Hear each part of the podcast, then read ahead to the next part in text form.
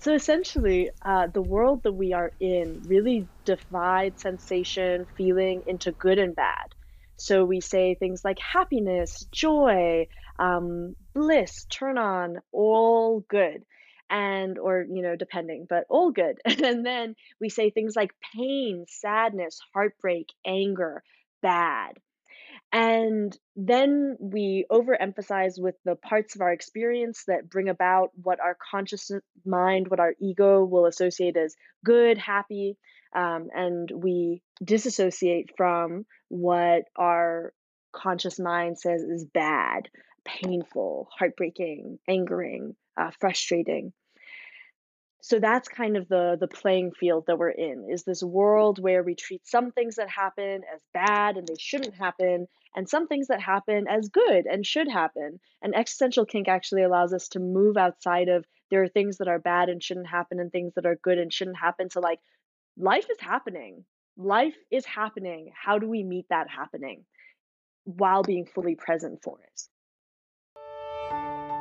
Welcome to Jaclyn Explores, the podcast where we explore science, somatics, and social change. I'm your host, Jaclyn Shea. I am an embodiment coach, facilitator, researcher, and science communicator. After 10 years in public health and health tech, my own trauma healing journey brought me to somatics.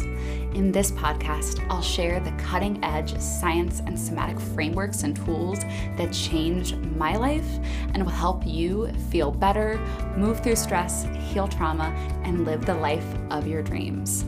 But that's not all. I'll also highlight why and how most individual issues have systemic roots and the social change work being done and needed to create a world in which we can all thrive. Let's explore. Today, I'm talking with Tumi, who is a somatic practitioner, magician, and spiritual coach. They support humans to integrate their shadow, reconnect with their bodies, and become their most fully alive selves.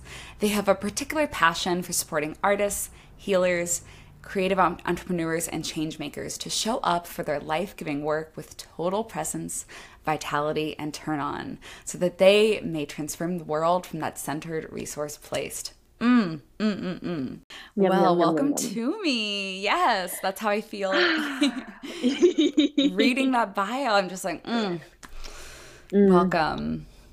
Thank I would love you. to jump in with this big, big, juicy question that we're going to basically discuss today. What is existential kink? Yes, I love this question. Um, I've been chewing on it all day. And what I would say existential kink is, it's actually layered. So, Existential Kink is a body of work. Like, first and foremost, it's a book by Carolyn Elliott where she introduces the idea of existential kink. Then, in some ways, you could call it a philosophy or a consciousness or a way of being. Um, but under that, and I would say the gateway to that way of being, is that existential kink is a meditation and it's a somatic practice. And I think a lot of people don't necessarily define existential kink as a somatic practice, but I think that's super important um, because in the way that I feel Carolyn transmitting uh, the the current of existential kink, it really is a way of reconnecting with sensation in our body without moralistic judgment. Um, and thus freeing ourselves to experience more of our aliveness, more of our vitality, um, yeah, and more of our humanity. Hmm. Okay. Yeah. I, can you speak a little bit more about what happens when we do experience sensation and our experiences through like a moralistic point of view basically how we all how we all go about it how we all go about it yeah so essentially uh, the world that we are in really divides sensation feeling into good and bad so we say things like happiness, joy, um, bliss, turn on, all good. And, or, you know, depending, but all good. And then we say things like pain, sadness, heartbreak, anger, bad. And then we overemphasize with the parts of our experience that bring about what our conscious mind, what our ego will associate as good, happy. Um, and we disassociate from what our conscious mind says is bad, painful, heartbreaking, angering, uh, frustrating. So that's kind of the the playing field that we're in is this world where we treat some things that happen as bad and they shouldn't happen and some things that happen as good and should happen. And existential kink actually allows us to move outside of there are things that are bad and shouldn't happen and things that are good and shouldn't happen to like life is happening life is happening how do we meet that happening while being fully present for it mm. yeah how do we experience life and its full buffet of of mm. experiences mm. which will always include suffering but how do we mm. maybe not further contribute to our own suffering by by how are, how are we doing that yeah by saying no i don't like this. This is bad. It shouldn't be happening. So essentially what we can understand is contraction um, and this you know that there are some experiences that have such a sensational charge in our bodies that we go like no no no no no no no and we kind of instinctively like curl into this ball this is very like no um, and that's okay. It's okay that that happens. It's not a bad thing. It's not shameful. You know it's very human. It's how our bodies protect us. They go into this contracted no. Uh, but existential kink and i would actually say even a lot of like trauma resolution modalities are about learning to unfurl from the contracted no bowl position and to move into a more expansive like and in some ways existential kink is is learning to say yes to everything that's happening mm. because it is happening right mm-hmm. like we can be in acceptance and approval of all of life exactly as it happens. And we can be in acceptance and approval of how the charge of life meets our bodies. And we can be in mm. acceptance and approval of how we respond to that. But it's really about like being in this place of total acceptance and approval of everything that happens inside of us. Wow. It's, I mean, it's mm. radical. Like, it's a big freaking mm. concept. And, you know, we have certain responses that our body goes to that are natural, that are like these adaptive evolutionary features and they're all brilliant in the short term but when they become mm. our default state that's where they cause real harm and so like bracing is a brilliant freaking response mm. i'm so mm. glad that all of our bodies have that ability and and yet when we like brace against life and against our mm. experience it's like it's like compound exponentially more suffering um mm. Mm. and the even just the concept of like um so the name existential kink is really playful it's it's it's like saying you you you could maybe pleasurably enjoy this bad thing. And for me, mm. that concept helped me soften how I relate to certain patterns because it was it mm. was like oh i'm just i'm just kinky. I'm just kinky like that. I'm just kinky like that. Yeah. Yeah. Yeah and i i love you saying that um, because it brings in this reminder for me that like it's great sometimes when people hear about existential kink and you hear and people hear about this idea that we can get off on everything that happens in reality. People will go to the most traumatizing kind of most intense personal events, human collective events, and say, like, what? We need to get off on that.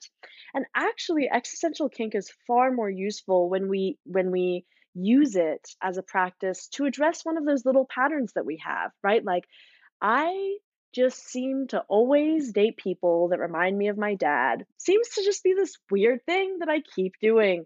Who knows? Keep finding myself in that position. and when we take something like that, if there's not too much charge in my body around it, like maybe just more annoyance and frustration, like, why does this keep happening? Then I can take that consciousness and say, what if there was a part of me that was enjoying this? What if there was a part of me that was curious about this? Sometimes I like to use the word fascinated with so that we can move out of like the, because sometimes instinctively we say, I didn't like that. I don't like that. I don't like that I keep finding myself in these painful dynamics and patterns. But it's like, wow, what if there was a part of you that was just fascinated by it? That was like this artist that's like, I just want to experience everything under the sun and the particular strokes and sensations and feelings evoked by this story. Fantastic.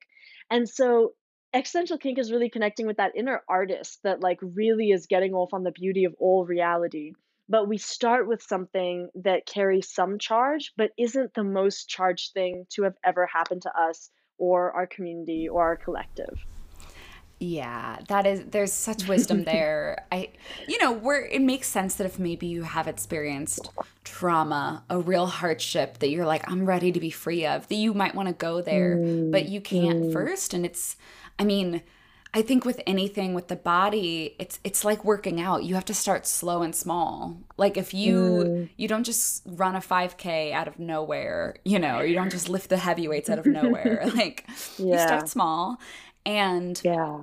one of the most beautiful things is that I think what EK does, and it could also be really supportive to get this this help elsewhere, is just the language of the body and sensation. Mm. And I think that's mm. that's what you bring in that I haven't always experienced with folks in the EK world is this real somatic orientation. Mm. Um, so I think I just want to ask a, like a broad kind of question about that and maybe we you can also tie us in a little bit to how did you come to this work because my understanding is the somatic stuff did come first or i'll, I'll, yeah. let, I'll let you give us that story yeah yeah um, so i got into somatics in 2020 so when i first started studying with the Somatica Institute uh, which is actually it's in the Somatica Institute we focus on somatic sex and relationship coaching so my first entry into connecting with the body was connecting with the body in order to feel more fully sexually embodied, to like connect to eros, to connect to pleasure. Um, which was actually a really beautiful segue for me into existential kink because a lot of it just instinctively made sense. Like, oh, it's about connecting to the turn on of this experience in the body. And I also, like, after I started training with the Somatica Institute, I got really obsessed with somatics and um, did some work with the Embody Lab around like somatic attachment therapy and um, work with Resmaa Menakem around somatic abolitionism. And I just, I'm like a nut for somatics and understanding my body. And I had a lot of trauma that I needed to work through.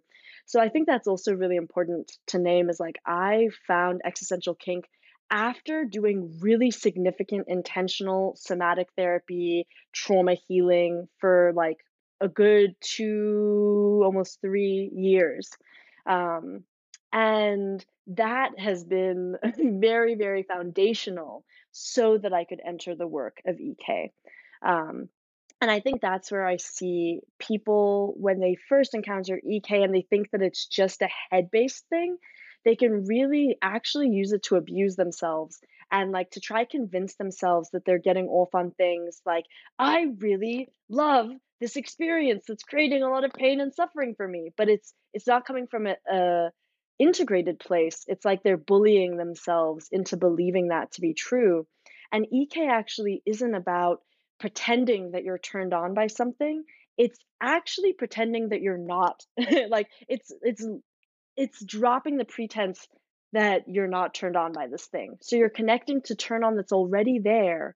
You're mining it, you're connecting with it. But you're doing that slowly and gently and you're doing it with something that, you know, is maybe here at the surface.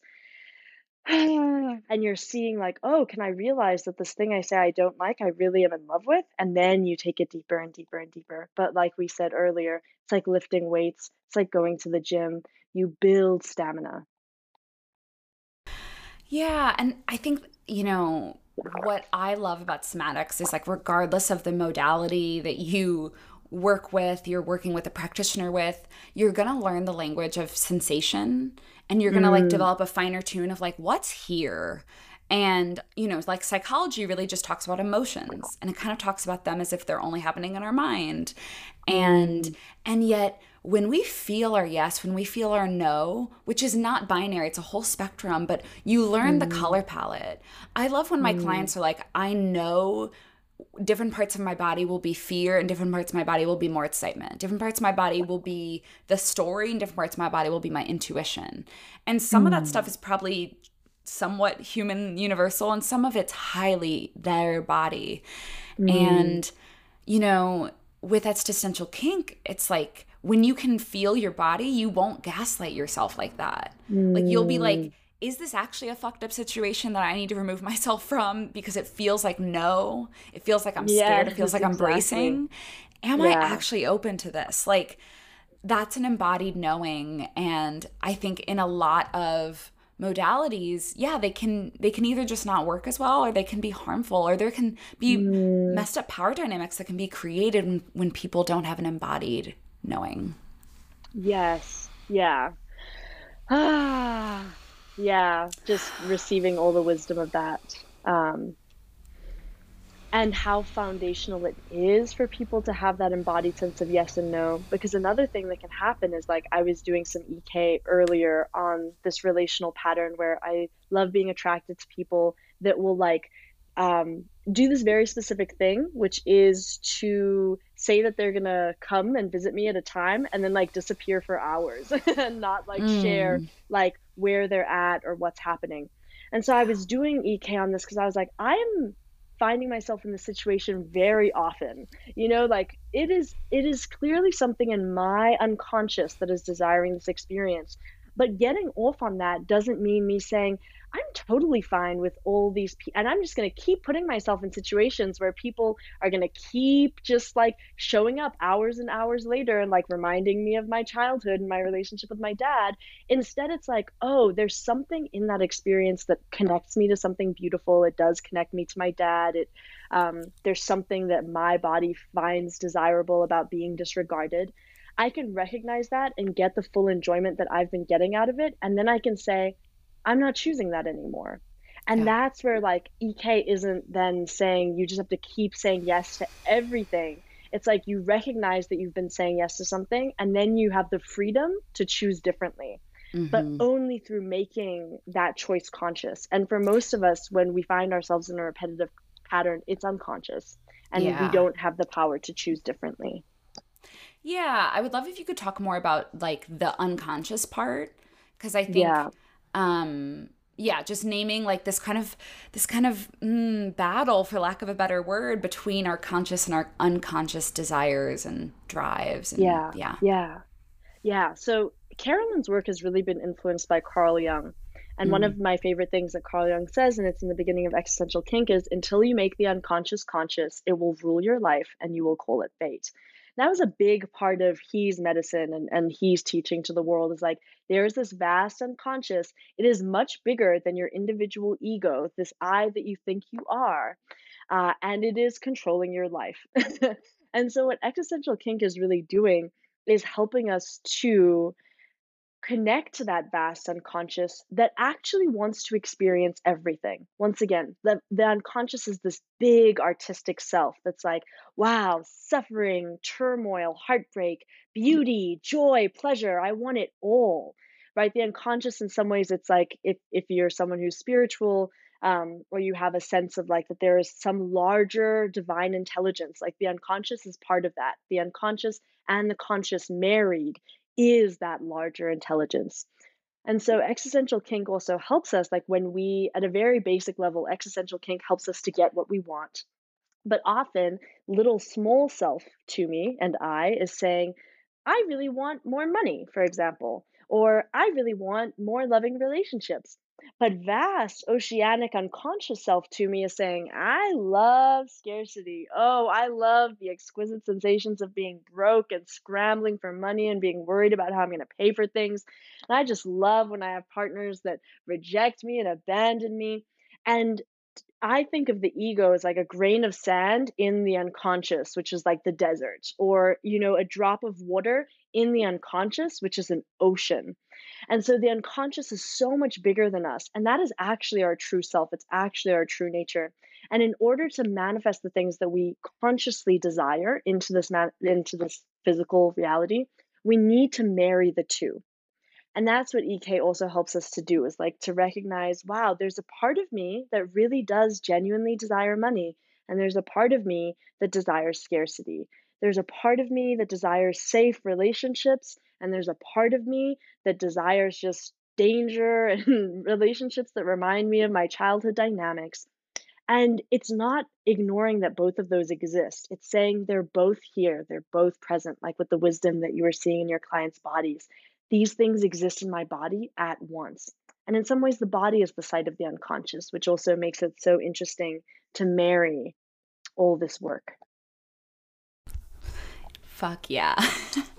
it's you know, I think so many ways that we try to support ourselves or like change our behavior is by just shoving mm. down the parts of us that hurt, that are lazy, that, mm. you know, or like, you know, it's even if we don't quote unquote struggle with addiction, we're all actually in maybe some dances with whether that's scrolling on social media or totally. texting a toxic ex, like whatever. We all yeah. have our, our behaviors that, and then we, the, you know the primary the primary way that our society says you should try to change is like well just stop eating all pleasurable foods just work your body really hard just schedule it and be rigid and mm-hmm. I love just try harder kind of, just try harder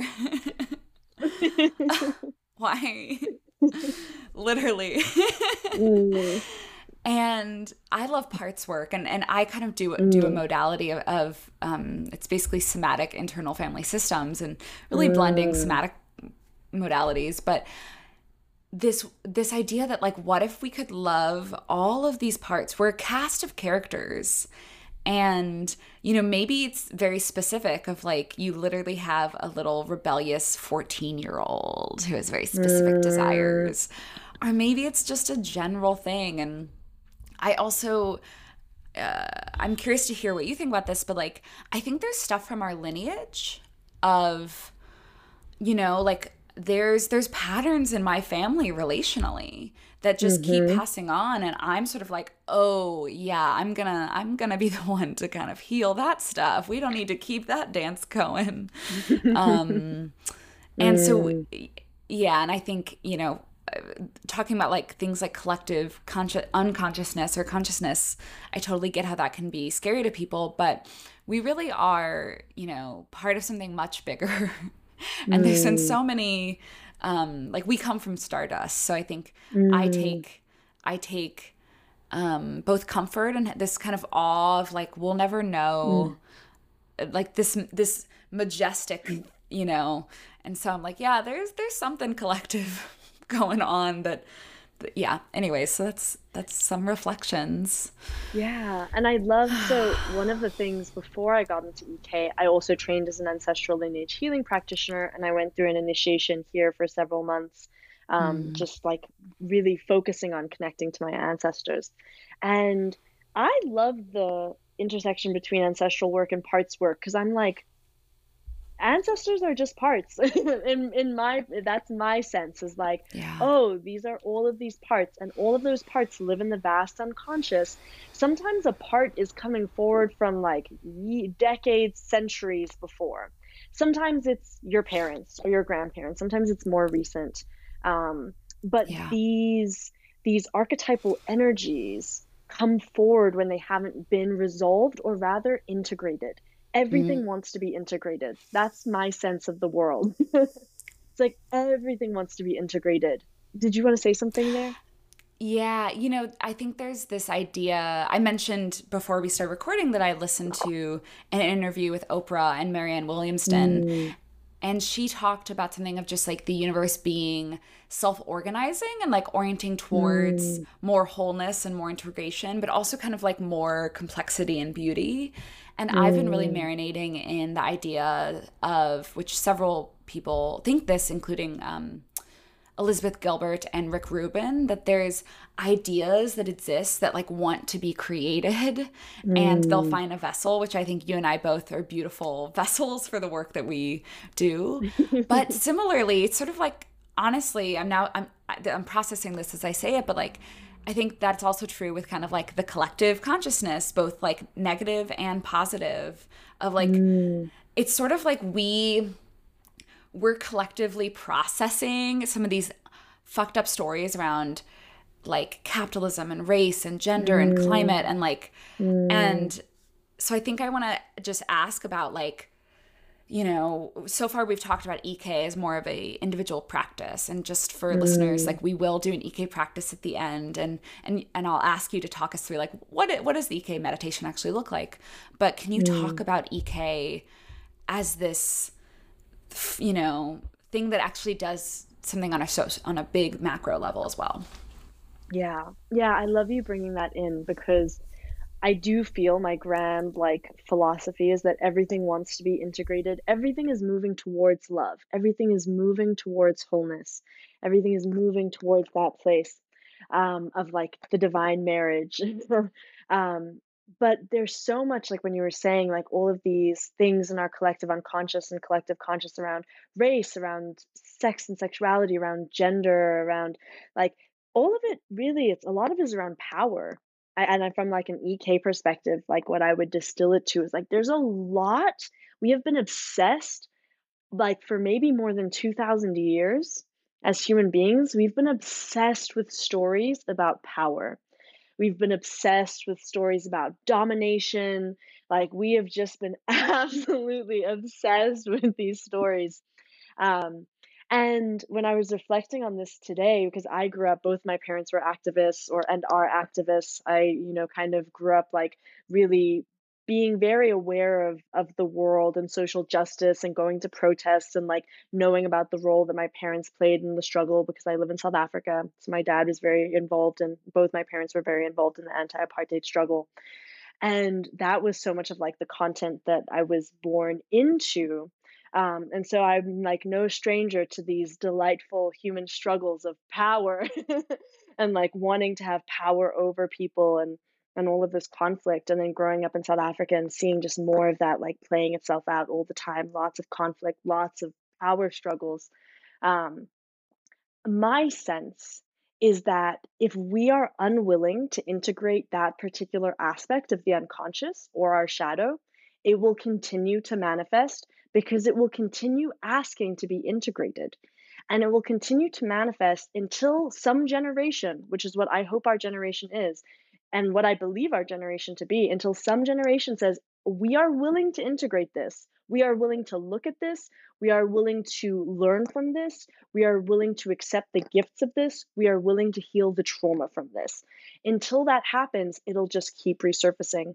And we're really at this fundamental like tipping point in our relationship with the planet, um, in our relationship with each other, where if we don't start to really shift these narratives um, or these stories that we're obsessed with playing out around power um, and oppression and domination, um, we really won't have a planet to call home, like even just from an ecological perspective, because we're obsessed with playing out the story with the earth too and with all of our kin.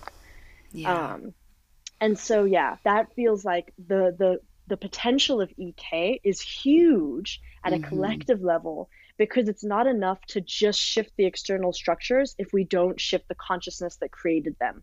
And if yeah. we even like do all the right things as a world and create all the right policies, if this obsession with domination still lives in us, we'll find another way to play it out. So we need to just be the ones yeah. to really mm. that. Um, yeah, love it, yeah. integrate it. Yeah. Uh, one, you know, that's such a great example of like if we don't actually deal with the with the root um driver, you know, mm. it's sort of like we've had you pass a bill, you know, this the Civil Rights Act, but but racism finds another structure or it finds another exactly. form.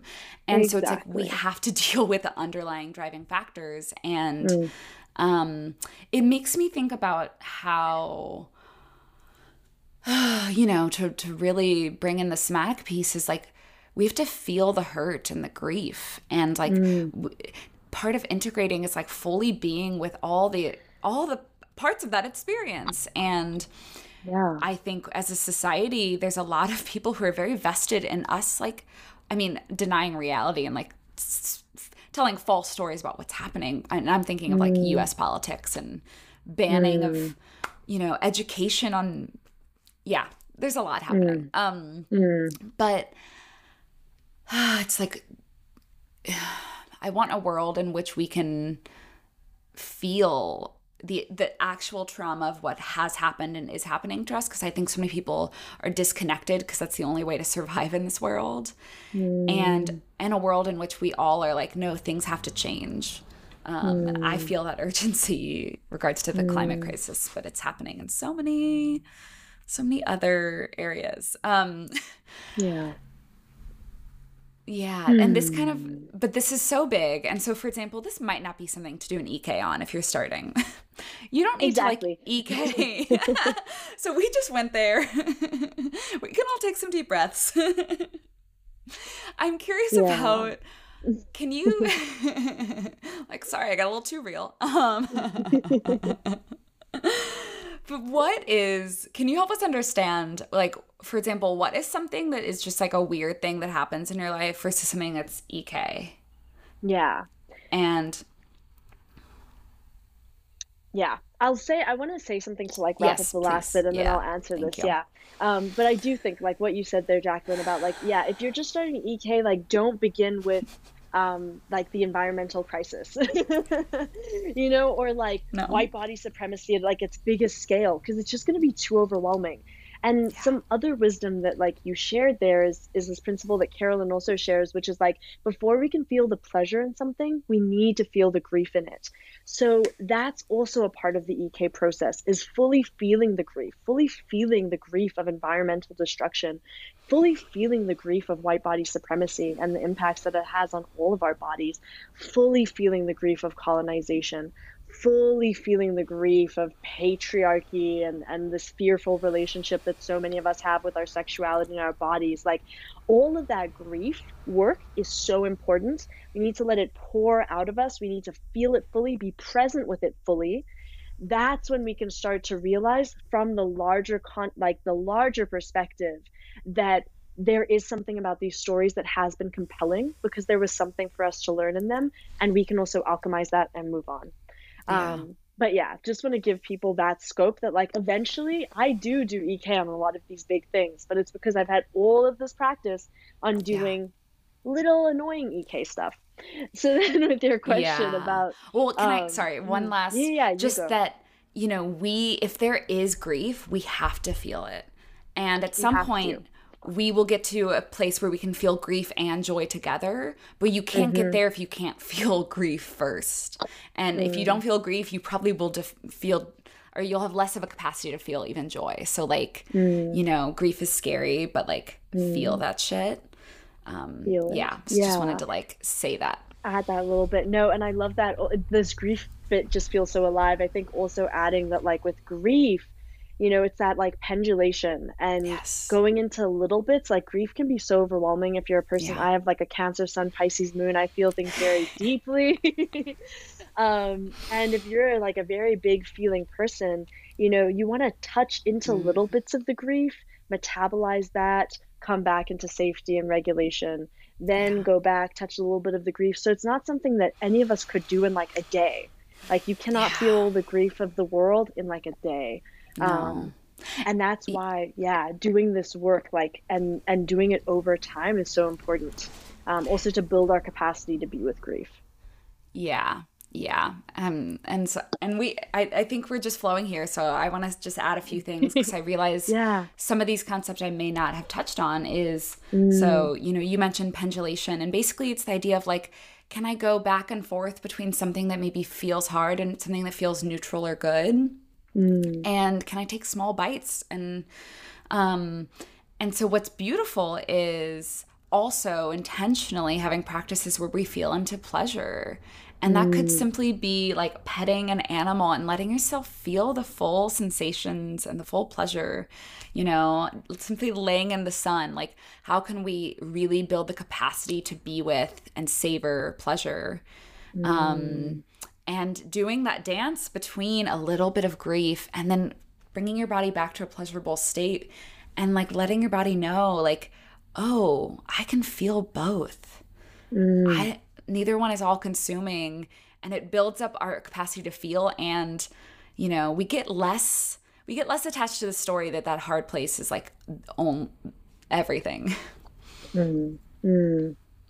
i think it's why like i i I love you offering that that greater context and it's why I'm like, oh, people should or I would suggest working with a somatic practitioner of some kind, learning about somatics, practicing somatics in some way, side by side with EK, and potentially even before you get to the yeah. EK stage of your journey. Like, read EK, play with it as an idea, but then do all of this like building of capacity in your body to feel more sensation because when you develop that capacity it's going to support your ability to do ek because ek really will like it's a very fast um a fast working modality i would say like the mm. kind of mm. transformation that people can experience with ek is very big rapid and so if you have a really solid foundation to lead you up into that very you know quick shift in consciousness that can be really supportive then or rather than like trying to shift yourself too quickly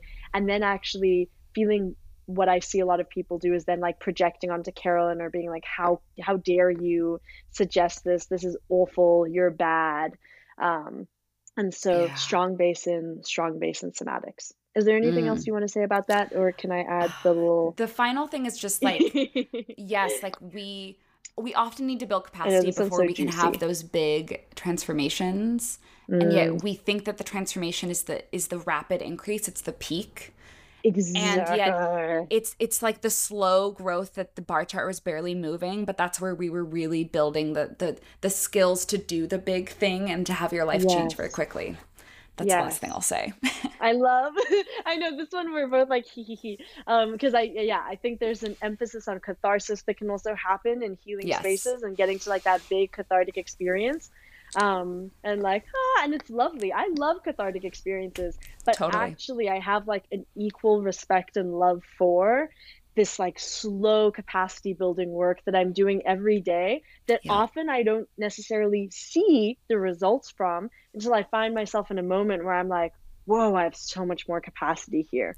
Yeah. Um, so praise for the gradual, slow capacity building work that somatics can bring us into. Mm-hmm.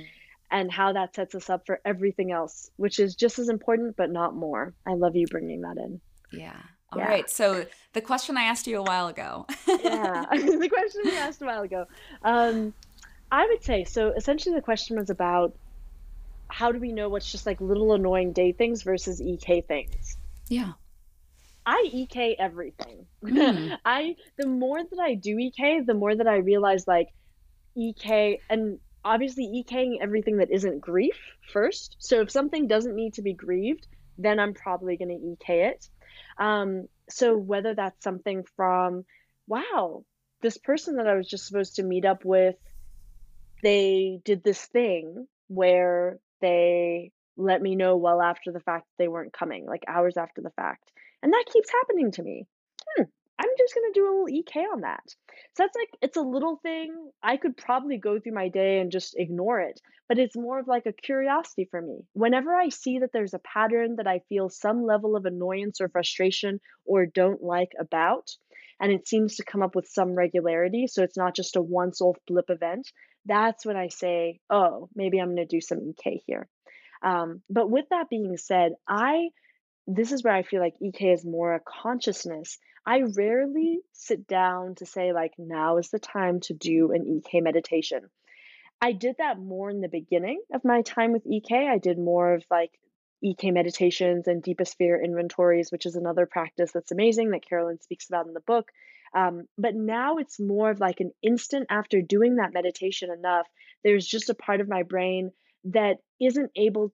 I used to, let me collect my thoughts here. I used to say, Oh, I don't like this, and this is bad. And I just stay in that forever. Now I'll go, I don't like this, and this is bad. And then there'll be a secondary voice or secondary consciousness that comes in and is like, Oh, you love feeling like you don't like this and this is bad, huh? so that's more how EK plays itself out in my life is like, and it's not to take myself out of that don't like. Sometimes I'm like, I'm just going to stay in don't like for the whole day, but I'm going to stay there with the knowledge that I love being and don't like energy. Does that uh, does that make sense? It does. Yeah, I feel curious what is that what is the difference between those two ways of responding or reacting in your body and, and how does that like impact you? the two ways like the don't like and then the secondary consciousness yeah, like pre, around the don't pre EK and then have yeah being stuck in the don't like and being stuck in the story versus at least having the story and the the like huh and the little awareness yeah mm-hmm. so i'd say i'll use this very specific example because this is like my yeah. big ek thing at the moment which is that when i was a child my dad would do this thing where he would say like I'll be there. I'll be there in an hour. And then an hour would come by and he'd be like, Oh, I'll actually be here at two. And then two o'clock would come and he'd be like, Oh, I'll be there at five. And five o'clock would come and then he'd say, Oh, I'll be there at eight. And eight o'clock would come. And then eventually my mom would say, Your dad's not coming.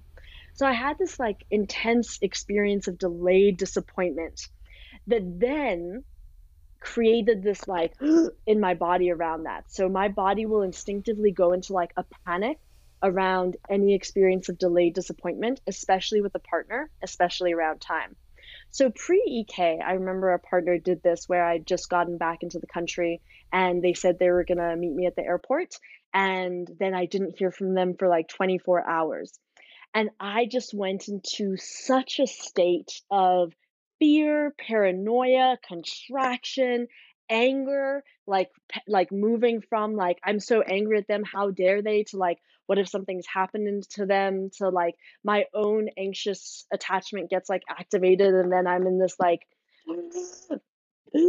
kind of nervous system embodiment. I'm breathing very shallowly. I can feel the tension in my body. There's kind of like a scrunch sensation. I feel a lot of hyper aroused energy. So there's a lot of desire to like move or do something.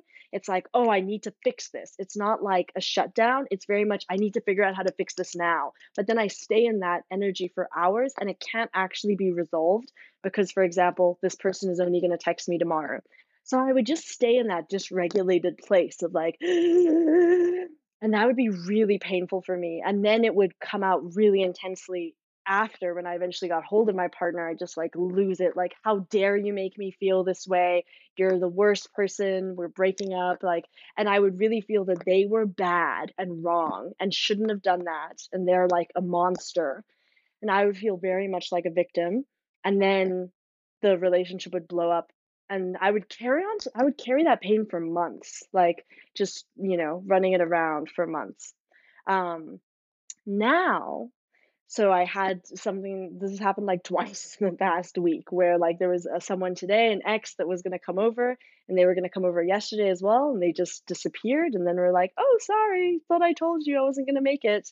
Um, and the way I responded to it was like way less tension in my body. I noticed where some of the contraction came up. I noticed where the story came up that it was personal and they definitely were doing this to me like this was definitely a vindictive act um, versus like this is just random and accidental um, or even if it was personal like even if they had malice in their intention like that still wouldn't be about me. But i could feel all that story come up i could feel all this like feeling of like what's so wrong with me that this thing keeps happening to me this questioning of my worth and then the way that like i go into also wanting to like either fight or have a conversation instantly or resolve it instantly but i can feel all of that happening and when I have that awareness that, like, a part of me is in love with this experience, it doesn't mean that the experience just disappears. Because I think that's what people think. Then it just means, like, oh, it's gone. It actually means I can just be fully present with the experience because I'm not so caught up in the story that it shouldn't be happening and that what, what is happening is wrong and it needs to stop. I'm like, oh, wow, I'm in this place again. Oh, what does it feel like? Oh, how is it feeling in my body? Ah, oh, I know this place. and then if I decide, like today, I actually decided to go into an EK meditation, I could connect to like, oh, the turn on and arousal that I get from feeling disrespected or disregarded, but specifically, I enjoy the scrambling that I go into because it consumes all my energy and it becomes like the most entertaining thing that I can do in my whole day is just to fixate on this person and onto trying to get their attention or their apology or their whatever.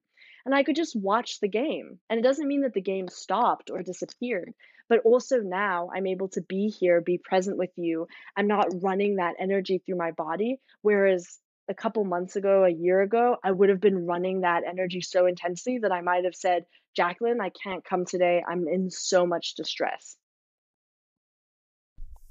Wow, there's so many things that I'm like, should I, ooh, ooh, which point do I follow up on? Um, oh, thank you for that example because I mean that's a really mm. personal one, and I so I think it it lands more than mm. some some kind of made up one. Um, Mm. And it makes sense that you studied somatic attachment therapy. Mm. Um, yeah. And not again like start small, but our our relational patterns are often mirrors about our beliefs about ourselves in the world. Mm. And to your point that like nothing's actually personal, like someone else is playing out their relational attachments and beliefs with you and we're all playing it out and mm. wow, I mean, if you have any, like mm. for anxious attachment folks, like the alarm goes Oof. off and it is a Ooh. deep, it is a deep primal, like you are not loved and safe.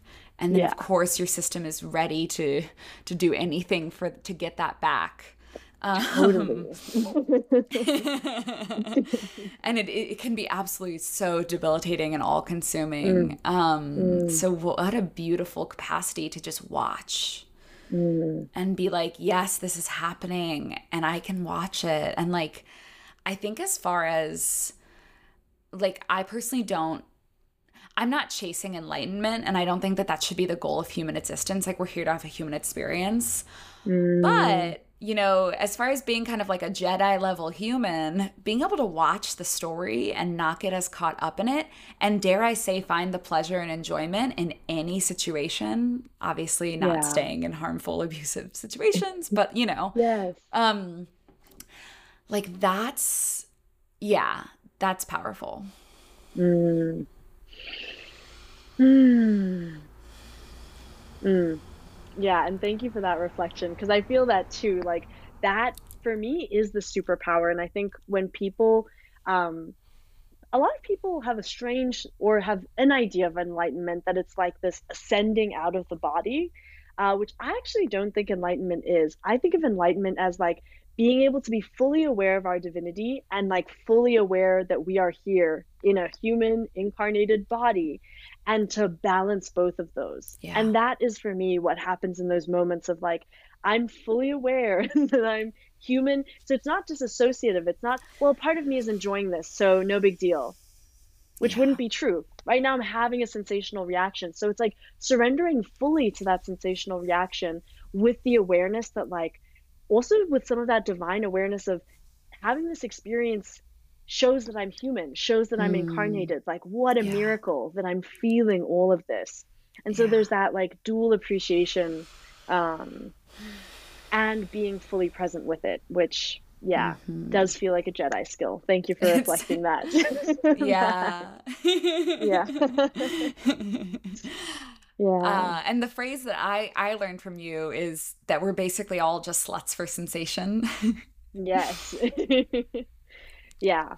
Yeah. And that is that's like my morning mantra. It's like, oh, we just love sensation. And yeah. at at the highest level, we're not judging this sensation is good, this sensation is bad. Once again, where EK brings us into this larger awareness, it's like, oh, sensation. I sometimes I say like I sense, therefore I am.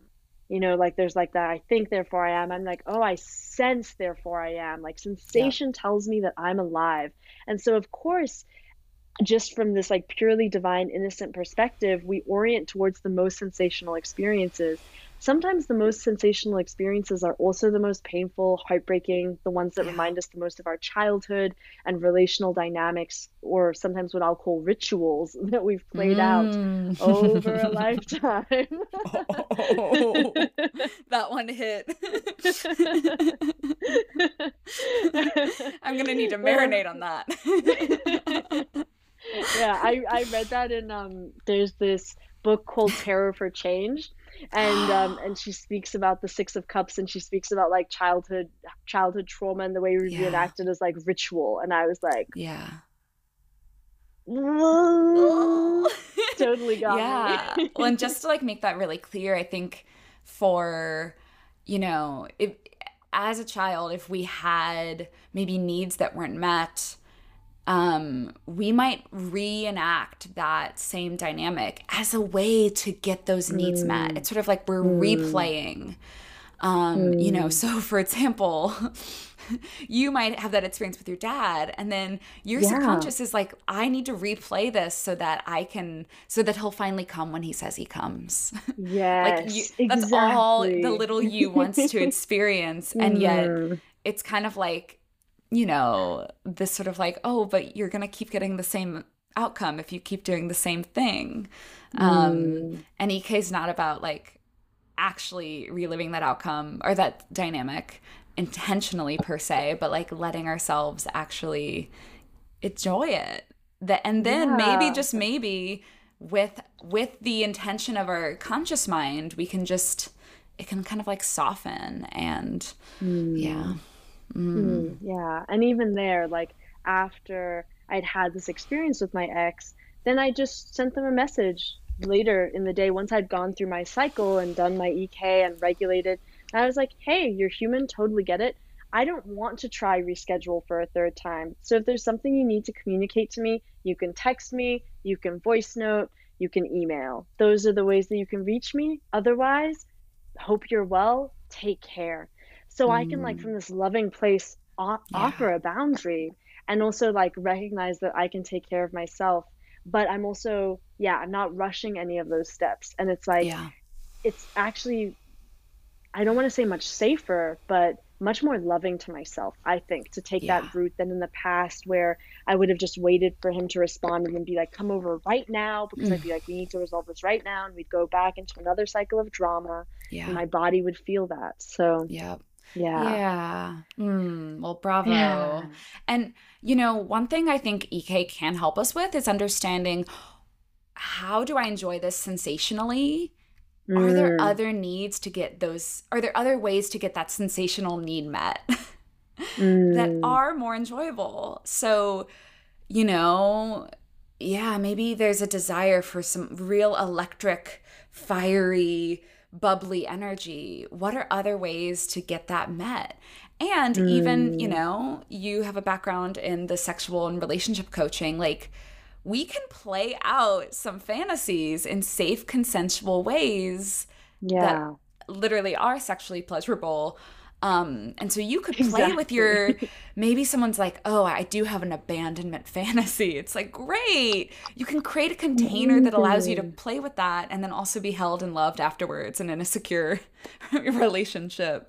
Um, so it's almost like yeah, sensation brings us closer to like what the desire is, this mm. the desire mm. minus the story. Mm, mm, I love that. The desire minus the story. Hmm. Yeah, and just when we can like come down to that that pure sensation, I think that's what EK is. Like you've just summed it up so perfectly there. It's like just connecting to the sensation.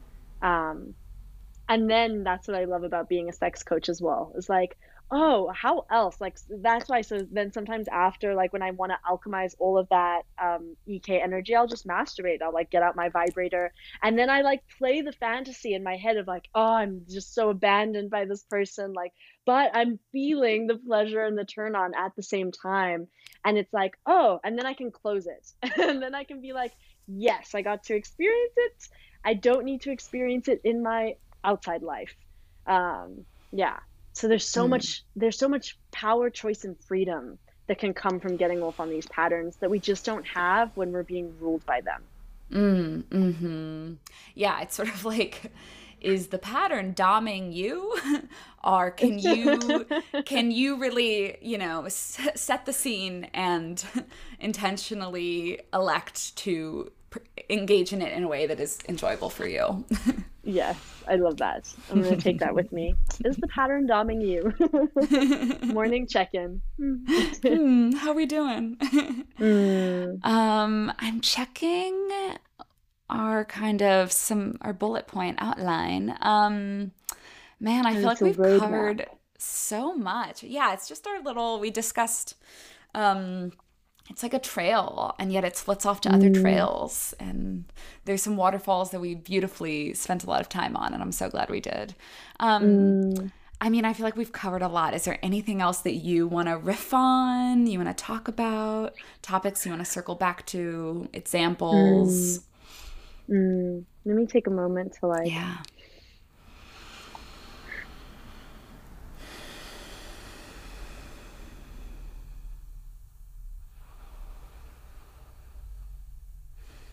Mm, I think the last thing that I would say about EK is I find that a lot of people who arrive at EK have done a lot of the other work.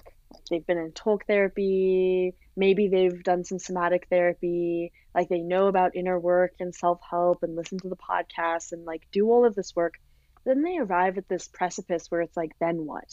And that was very Mm. much me. Like I had been in talk therapy for years and I knew all this stuff about my dad and I knew how it control it's like, yes, I know that I do this because of this relationship with my dad and because this happened when I was three and da, da, da, da, da.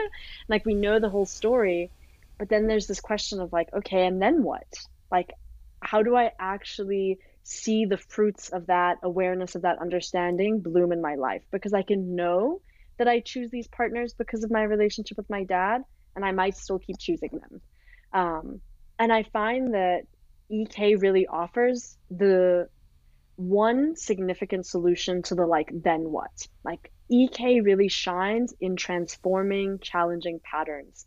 And so I guess I just want to say that for anyone who's listening who is in these worlds, has maybe been going to talk therapy, maybe like knows a lot about inner work and self help and cares about doing this healing work, but you find yourself in this position where it's like, okay, I recognize that I have these patterns, I can tell the whole story of them, and then what do we do with that?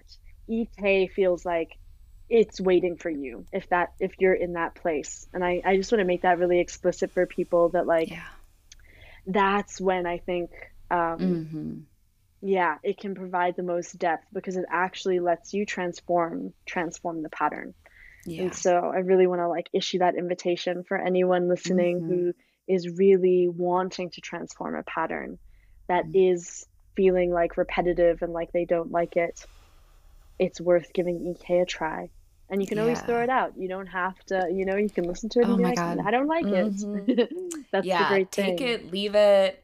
Maybe it plants a certain seed now and you return to it later. Yeah, I'm curious, what would you, so two part question, um, but Mm. related. If someone wanted to get started with EK, how should they how should they start to slowly dip in? And then also, what are your what are things that you offer the world? If they want to work with you, how can they do that? I imagine there's some overlap. Yeah. Yay. Um, so if people want to get into EK, the audiobook, listening to the audiobook, it's read by Carolyn, so it's fantastic and delightful, and she's a great, like, she just reads it with so much oomph and energy, and you really get the transmission of it. So downloading the audiobook or buying the physical book, um, or the ebook, however you like to receive. Um, it's really not a long book. It's like a tiny book, and I've heard yeah, it's so small. And I've heard so many people say, and this is myself included, like, I'm such a EK fanatic. I've been in EK, I've like read the book. I've then been in Carolyn Elliott's Magic School Electric. Yes, I'm still in it. I'm going through her initiation mystery school. I still have not finished the book. Yeah. Well, it's like the second half is practices. And when you find stuff that works, then you end up not. Yeah. And so the full title is Existential Kink by Carolyn Elliott. And Yes. Agreed, how whatever way you consume books, do that. The audiobook is great because she reads it and there's like her energy to it. Mm, Um, mm, but yeah, definitely. And I'll yeah. like I probably I probably read it in like fall of 2020 and I listened to it, but I also own the book because sometimes you need written Mm, instructions. And it's something that I mm, listen to every year as like a refresher concept. mm, And every time it's very liberating. It's very like, oh, like it provides a lightness, even though I feel like I mm, wasn't at a somatic capacity where I could actually feel it. But even just the mm, concept, like, you know, it can feel, yeah, liberating. And like, I, I think there's merit in coming back to things and like mm. being with them and learning from them in a deeper way. And I personally do that with with books, with teachings. Yeah. Mm, yeah. Anyways, And continue. and there's so many as well. Like Carolyn has been on Luis Mojica's podcast, Holistic Life Navigation. She has two episodes on there. She has episodes on so many different people's podcasts, but I'm thinking about Luis because he's an amazing somatic therapist. So it's like there's so many ways to engage with Carolyn's energy, to follow her on Instagram. You can get a really good sense of of her vibe. And then really just reading like a third of the book, or some people will read a chapter, like the first chapter, and they'll say, My whole life has been transformed. So just holding that, but like even just digging into it in a tiny bit.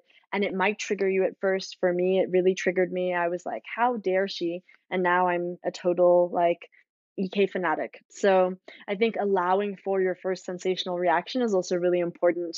And if you have the like, ugh, I don't like, it's bad, then allow that fully. And if you have the like, ooh, I'm curious, tell me more, allow that fully. Um, so that's Carolyn. She also has a magic school called Electric Yes for anyone who's like interested in in getting into that. Um, and then in terms of working with me, I am always changing. I'm a very flowy person, so I'm always changing the way that I work. Um, but some things that tend to be in my ecosystem, at least at the moment, are the Money Magic Coven.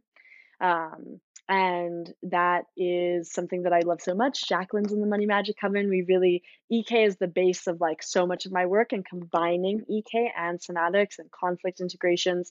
And in the Money Magic Coven, we do that all around our relationship with money. Um, yeah, I would love to yeah. hype it up real quick. um, so basically, the Money Coven has been where I've actually experienced EK in a somatic experiential way, aside from like mm. me kind of trying to do it by myself. Um, and the thing is, we all have shit around money. We all have in some way somehow a challenging relationship with money it echoes mm. our attachment styles mm. and as you know someone with who's an entrepreneur like I've been giving myself time to just start my business and I'm like, okay, babe, we we do need to actually like make real money. and mm. wow, it's been so good mm. and I I really appreciate the the depth and the variety of practices related to EK and I think playing mm. with the idea mm. of like you know expansiveness versus scarcity in the body and playing with like there's there's a lot here so if you you know um, hopefully Tumi will offer it again but if money is something that has a lot of charge that that is a challenging relationship we have a relationship with money mm. then check it out Thank you. yeah, I love the Money Magic Coven. And I think money is such a wonderful place to practice EK. That's kind of like my sneaky little agenda is like really getting people into EK through money stuff because money is one of the places where we experience the most constriction and also like when we're feeling like we don't have enough money and when that survival impulse is awakened in us it can be the hardest to say like oh i can get off on this too but it's such a powerful place to get off on it because if we can in that really dense place find our approval and acceptance there's so much possibility that opens up for us in the world. And of course i just want cool people who are doing great work to make money so that they can keep doing great work because that's how we change the world um, so that's one thing. I also do, I have a little container, The Magicians, um, which is really where I focus more on like business stuff and marketing stuff and sales stuff. Once again, for my people who are just cool people doing cool things, to change the world. And then every so often, I just like pop up with a little like, oh, I'm doing a Jesus cult or Oh, I'm um I'm doing one-on-one sessions. Um, my capacity as I'm going through initiation right now for one-on-one work has been more small, but in the future I might start doing one-on-one work again. So if you are someone and you resonate with me, the the way that I like working with people most is like if someone really resonates with me, just send me an email and say like, "Hey, I heard you here. I've been following you, and this is what I'm desiring." and then we can connect and see if there's like some shared energy there because um, yeah. i really like to work in ways that mm. feel aligned yeah yeah and you have so much training and tools that come together i mean the body mm. sex and money like talk about stuff where we feel shame and constriction and where we can also feel mm. really expansive and supported and trusting and how all of mm. those influence every area of our life so whatever Everything. if yeah if this resonates yeah that's working with you would be juicy. Mm, yeah. Well, I would absolutely love for you to guide us in an existential kink practice. Would love if you could maybe talk like talk us through what what talk it is through. before we before totally. we do it. Yeah. Yeah.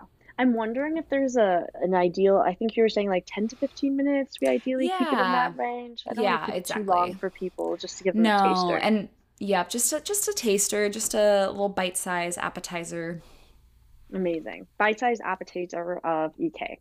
Um, so, what we're going to do is so essentially, when we do EK meditations, we're taking something that we say we don't like. And because it's, you know, we're kind of uh, there's a larger group of us conglomerate like co- connecting through time um, to do this meditation i think we're really going to center it in scarcity um, and constriction um, so generally when we feel that that sense of like because this is a really great place to ek um, so just to give a little bit about the practice essentially what we're going to do and i'll guide us all through this is we're going to get comfortable. Really we want to be you know you can lie down you can be seated.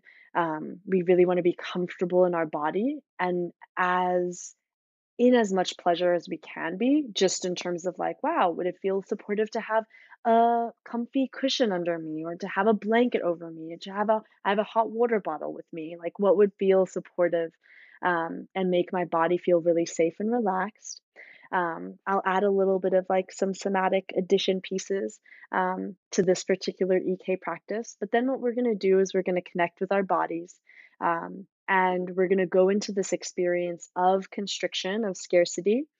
And what we're going to do is we're going to bring all of our loving approval and acceptance to this part of us that's feeling constricted. And we're going to see if we can feel into just like 5% more pleasure there. So we're going to ask ourselves that that question and then really feel it with our bodies.